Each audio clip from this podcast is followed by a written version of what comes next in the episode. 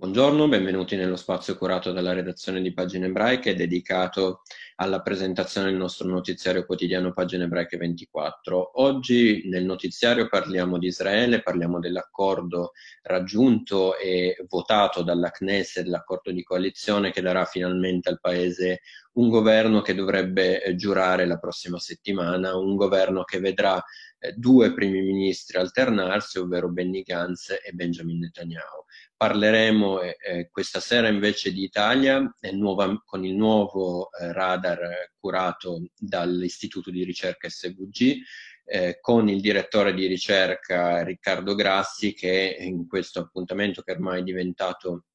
un appuntamento settimanale, spiegherà appunto i risultati e i dati eh, dell'ultima indagine. Eh, inoltre eh, vi ricordo anche l'appuntamento andato eh, in onda ieri sera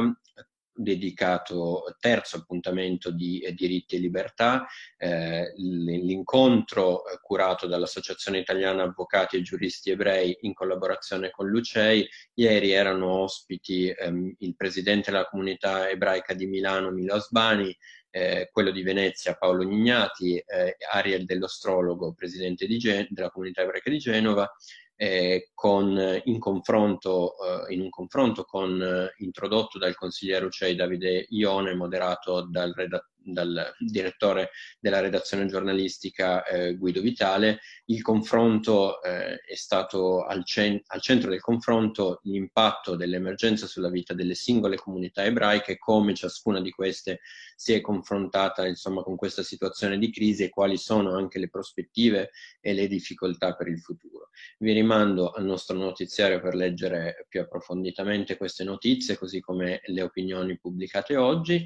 eh, intanto vi ringrazio per l'attenzione e vi ricordo ancora una volta l'appuntamento per questa sera alle 22.30 con il nostro eh, Pilpool serale. Buona giornata a tutti.